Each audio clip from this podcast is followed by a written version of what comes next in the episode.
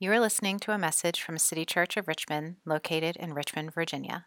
We are a broken people, loved by God, continually restored by Christ, and sent out to worship God, serve our city, and work for its renewal. To learn more about City Church and to find out how to get connected to our community, visit our website at citychurchrva.com. That's C I T Y C H U R C H R V A.com. And thanks for listening. And uh, as has been said already, my name is Harrison Ford, the associate pastor here now. Uh, and it's a pleasure, as always, to be here. And um, I want to actually start off by saying this, uh, both on, myself, on behalf of myself and Brittany and the kids. Uh, we really are, it, it's such a pleasure and an honor uh, for me to be here and to serve as your associate pastor. It's a real thrill for us. And I know that um, the move from assistant to associate, it might seem uh, like just a formality, or it might seem like just a weird bit of Presbyterian polity. But it's important for us because, as Robert alluded to, it, it really is, um, it's come out of a decision that we've made to look and say that this is the place that we want to be. This is the place, as long as God has us here and as long as you'll have me here, this is the place where we hope to be long term. And the reason that we came to this decision is because we love it here, simply put, or even better yet, we love you, City Church. I'm sorry if this sounds too much like a DTR that's, that's happening right now. Um, but we love this congregation. We love each and every one of you. And you know, over the, over the years, there have been so many things that have knit my heart to yours. Um, I, think, I think one of those things is just I have witnessed uh, so much generosity and kindness from you towards not only me, but to Brittany and to our children. Um, another thing is, I have, you know, over the course of being here seven years, I have been able to see, both in your own personal lives and our corporate life, God profoundly at work. And that's so fun for me to get to watch. Another thing is that, you know, I have seen you be so kind and generous towards me in my weaknesses, which are many. And for that, I'm deeply grateful. But over the past year, as I've been, as Robert alluded to, in this kind of season of vocational discernment, one powerful thing that, one powerful realization I had was that I think the thing that has most bound my heart to yours is worshiping together. Whenever I think about how much I love this church, whenever I talk with people about how much I, I love this church, it's hard for me to not envision us in here together. And if anything, these past two Sundays have only served as a further confirmation of that for me. Coming together, coming together two Sundays ago and grieving and lamenting over the shooting in Nashville. And then coming together the next week and talking back on Easter Sunday and talking back to that grief and lament with the hope and joy of the resurrection. Those are powerful, hallmark Sundays for me. And, you know, both of those are reminders that to me that what we, though what we do here on a Sunday may seem commonplace or ordinary, we come together, we read the word, we pray, we take the sacraments. Though that may seem trivial or ordinary, through those ordinary means, God does something truly extraordinary. And that's what I want to talk about today.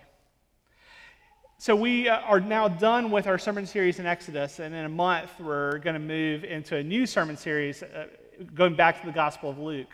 So, in the meantime, we're going to do a short sermon series on the topic of worship. And I want to kick us off today by talking about how worship is extraordinarily ordinary. Worship is extraordinarily ordinary.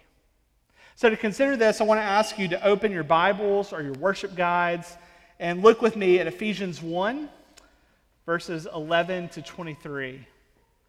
Ephesians 1, verses 11 to 23. In him we have obtained an inheritance, having been predestined according to the purpose of him who works all things according to the counsel of his will, so that we who were the first to hope in Christ might be to the praise of his glory. In him you also, when you heard the word of truth, the gospel of your salvation, and believed in him, were sealed with the promised Holy Spirit, who is the guarantee of our inheritance until we acquire possession of it, to the praise of his glory.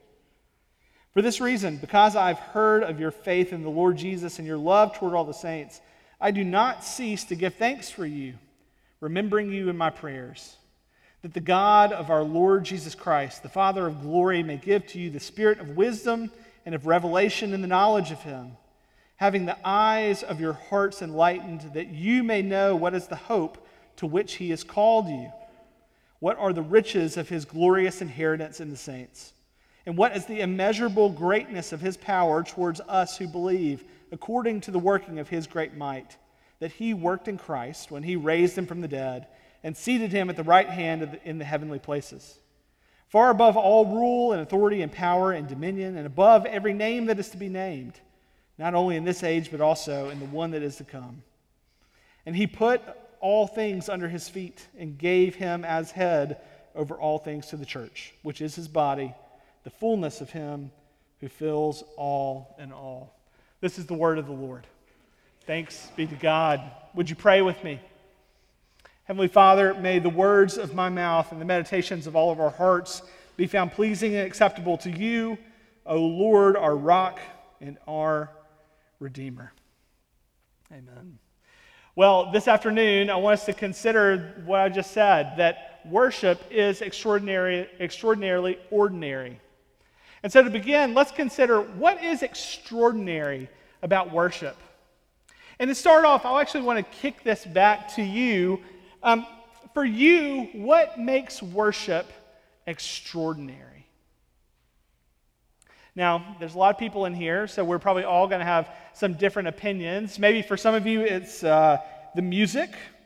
Maybe for some of you, it's the liturgy. Maybe for some, it's the, the atmosphere or the aesthetic of the space. Maybe it's the preaching. Maybe it's even the people in the pew beside you. What makes worship extraordinary for you? Now, I want to suggest that all of those things are certainly important, but they are not the thing that truly makes worship extraordinary. In today's passage, something has moved Paul to worship. He gets three verses in before he breaks out into praise. Verse 3 Blessed be the God and Father of our Lord Jesus Christ. Something has so captured Paul's imagination, something so extraordinary that he can't help but burst out in praise. And he continues this through this chapter. Verse 5 to the praise of his glorious grace. Verse 12 to the praise of his glory. Verse 14 to the praise of his glory. And you can probably see a, a pattern emerging here. It is the glory of God that motivates Paul to worship.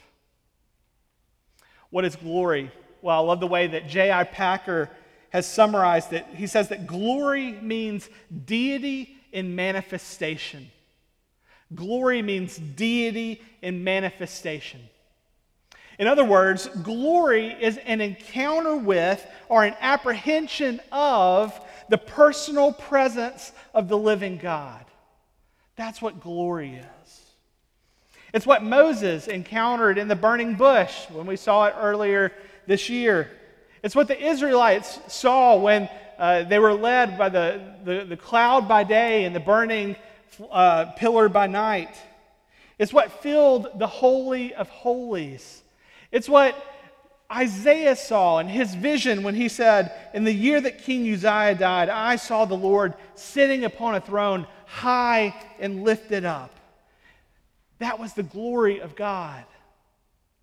But most importantly, it, glory is what we have seen in Jesus Christ, about whom John writes, And the Word became flesh and dwelt among us, and we saw his glory. It is the glory of God manifested in the incarnate Christ that drove Paul to worship. And I want to suggest that the same should be true for you and I as well. But I want to suggest that there's an attendant reality that motivates Paul to worship here. It's not just who this glorious God is, but it's what this glorious God has done. In other words, Paul is motivated to worship in appreciation of the glory of the gospel. And we see here that Paul really hones in on two different aspects of the gospel. The first is this that God has chosen for himself a new covenant community, a new special people, the church, you and me, to whom he is going to give an inheritance of eternal life and eternal fellowship with him. But there's a second aspect of the gospel that Paul focuses on, and it's that God has given us this inheritance by uniting us to his son. That's what Paul is getting at in this passage with all the in him and in Christ language that you see. God has mystically united us to his Son such that we participate in, that we share in his sonship. Jesus, as the Son of God, is the rightful inheritor of, of all of God's blessing and fellowship and glory. And yet, because we've been united to Him truly and mystically, we are now rightful inheritors of that same presence and fellowship and love and glory. Because it's Christ and we're united to Him, it is now ours. That is what has driven Paul to worship. Now, what does this have to do with worship on a broader scale? Well, I want to suggest that at its essence, worship is communion with the living God. Worship is communion with the living God. It's coming into the glorious presence of the Heavenly Father, receiving His grace and love, and then returning that to Him in praise and worship. It's accessing now, in part, the inheritance that we will receive in full when Christ returns. That's what worship is. And here's why that's important. If it's the music, or if it's the liturgy, or the preaching, or the aesthetics that make worship extraordinary for you, you're always going to be chasing the next best thing. You're going to live your life trying to find a better band, a better preacher, a better church, a better liturgy that is going to make you feel something like you're actually coming into the presence of God. And friends, I can promise you that that will eventually leave you burnt out and spiritually dry. Because at the end of the day, the problem with that is that what makes worship extraordinary is up to you. Have you found the right church? Have you found the right music to listen to? Have you found the right liturgy to participate in? Have you found the right preacher to listen to? Have you done all the things that you need to do to work yourself into a worshipful state? Friends, that is no way to live with God. And I can promise you that if that is what's going on, you, you can, you can do that game for a while, but it's going to catch up for you, with you and it's going to leave you spiritually spent and disillusioned. And I can say that because I have been there. That was high school for me. I was always chasing the next best thing. I was always looking for something more flashy in worship. And so by the time I got to college, I was, I was utterly disillusioned and burnt out. But there were two things that saved me from that. The first was our, the campus ministry, RUF, and my campus minister, Les Newsom. And the second was this little church called College Hill Presbyterian. You know, College Hill was the opposite of everything that I was looking for in high school. It was a small rural church. That church building was built in 1844, and it felt like nothing had changed since then. It felt like some of the people in there were, had probably been there since 1844 as well. Nothing had changed. They didn't have an AV system because the music was just uh, old, old, old hymns sung on piano and vocals. Their, um, the liturgy was pretty much the same every Sunday. Without fail, we'd confess the Apostles' Creed. We'd pray the Lord's Prayer. We'd sing the doxology. We'd probably recite a part of the shorter catechism. There, no, there were no small groups. There were no slick events. There was just a quarterly potluck after the service. I can tell you, though, that was the culinary event of North Mississippi, whenever that would happen. You've never had better fried chicken. Remembering our time there, a friend of mine wrote this about the pastor. His name was Alan Cochet. Alan wore ceremonial robes during worship, and he always brought a handful to a half dozen books with him up to the pulpit when he preached. And I can see him shuffling up to the front for his sermons, which were more like leisurely strolls through some imaginary scripture garden, stopping to admire and comment extemporaneously upon some doctrinal flower that he noticed along the way. I'm getting choked up because that, uh, that man and those ambling, slow sermons that he gave so powerfully affected me and it made me the man that you see today. It was not the dynamic, emotionally charged worship experience that I chased in high school, but as that same friend wrote about worship there, services were old but alive. And there's no better way to describe it because those services were alive with the very glory and presence of God Himself. That was the heartbeat, that was the burning center of that worship service. And so, what might have seemed to others to be plain and ordinary and outdated was, at least for me, electric and extraordinary. after I went to seminary, I, I, learned what this type of church is called. It's, it's, in Presbyterian parlance, it's called an ordinary means church. And that, that phrase comes from the Westminster Shorter Catechism, question 88, which you'll see in the reflection part of your worship guide. It says this The outward and ordinary means whereby Christ communicates to us the benefits of redemption are his ordinances, especially the word, sacraments, and prayer. Word, sacraments and prayer, that is what the Catechism says are the things that are going to help us more and more take hold of the great salvation, the inheritance that God has given us in Jesus Christ. And this is what Paul is talking about in the passage today in verses 17 and 18 when he prays that God, through the Holy Spirit, would enlighten the Ephesians' hearts through God's revelation. Think about it this way if you have children in here, um, if you have children, they have your heart, right? They have your love. They have immediate and full access to it at all times. And yet, despite that, you are going to set up routines and rhythms and habits in your family life that make sure that your children feel that love that they have for them. Maybe it's taking your children uh, to get ice cream after they've had a hard day at school. Maybe it is, um, maybe it's taking them on a special trip for their 10th birthday. I can certainly advise you to not do what we did and take them to Great Wolf Lodge. um, I am still emotionally, spiritually, and financially scarred from that experience. I think there are still some germs floating around in my system from those pools. So, so, friends, God's grace is immediately accessible to us when we're united to Christ. But God uses the means of word, prayer, and the sacraments to help us grow in our understanding of and our experience of that love and grace. So, why is it the Catechism hones in on these three? Well, I give two answers.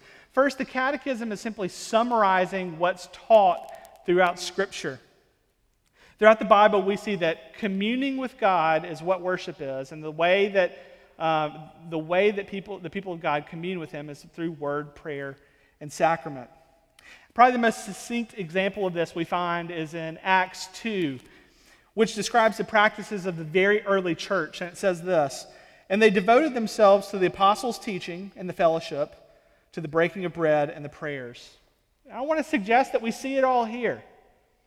The apostles' teaching, that's the ministry of the word. The breaking of bread, that's the way that Luke will often describe the Lord's Supper. The prayers, that's obvious. And then the fellowship, the koinonia, that's the word that Luke often uses to describe gathered worship of believers. So we center word, prayer, and the sacraments because we find that that's what Scripture centers in communion with God, not even just in the New Testament, in the Old Testament in, as well.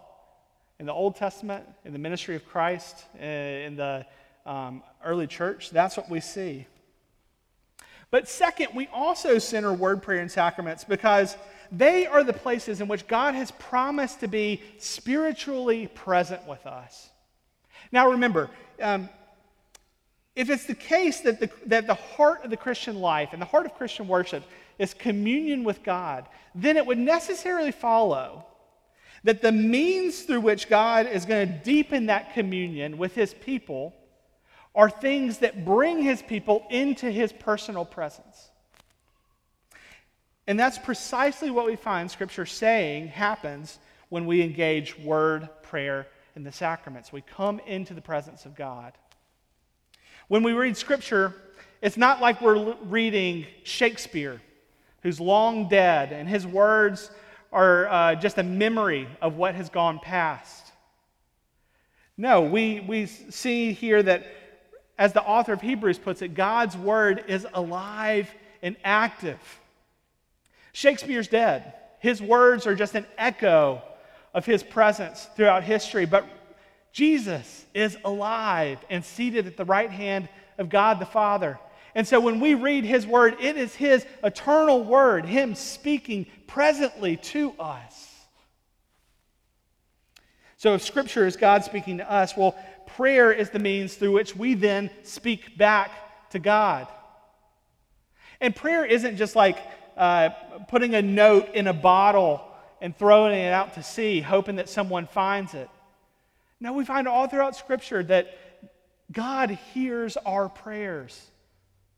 We've seen this all throughout uh, our study of Exodus. The, the Israelites would call out to God in the midst of their oppression, and it says that God heard their cries. Peter picks up with this in the New Testament. He says, For the eyes of the Lord are on the righteous and his ears are open to their prayer. We actually see this probably most poignantly in the life of Jesus. Jesus frequently draws away from the crowds to pray and to commune with the Father.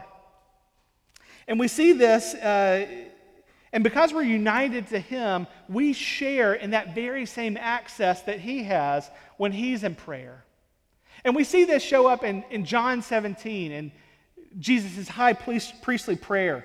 He says this Father, I desire that they also, whom you've given me, may be with me where I am, to see my glory that you've given me, because you loved me before the foundation of the world. I may known to them your name, and I'll continue to make it known that the love with which you loved me may be in them, and I in them. So, prayer brings us into the presence of God as we share our concerns and our praise to Him. And then finally, the sacraments also usher us into Christ's presence. And baptized, we are baptized into Christ as a sign and seal of our union with Him. And the same thing is true for the Lord's Supper.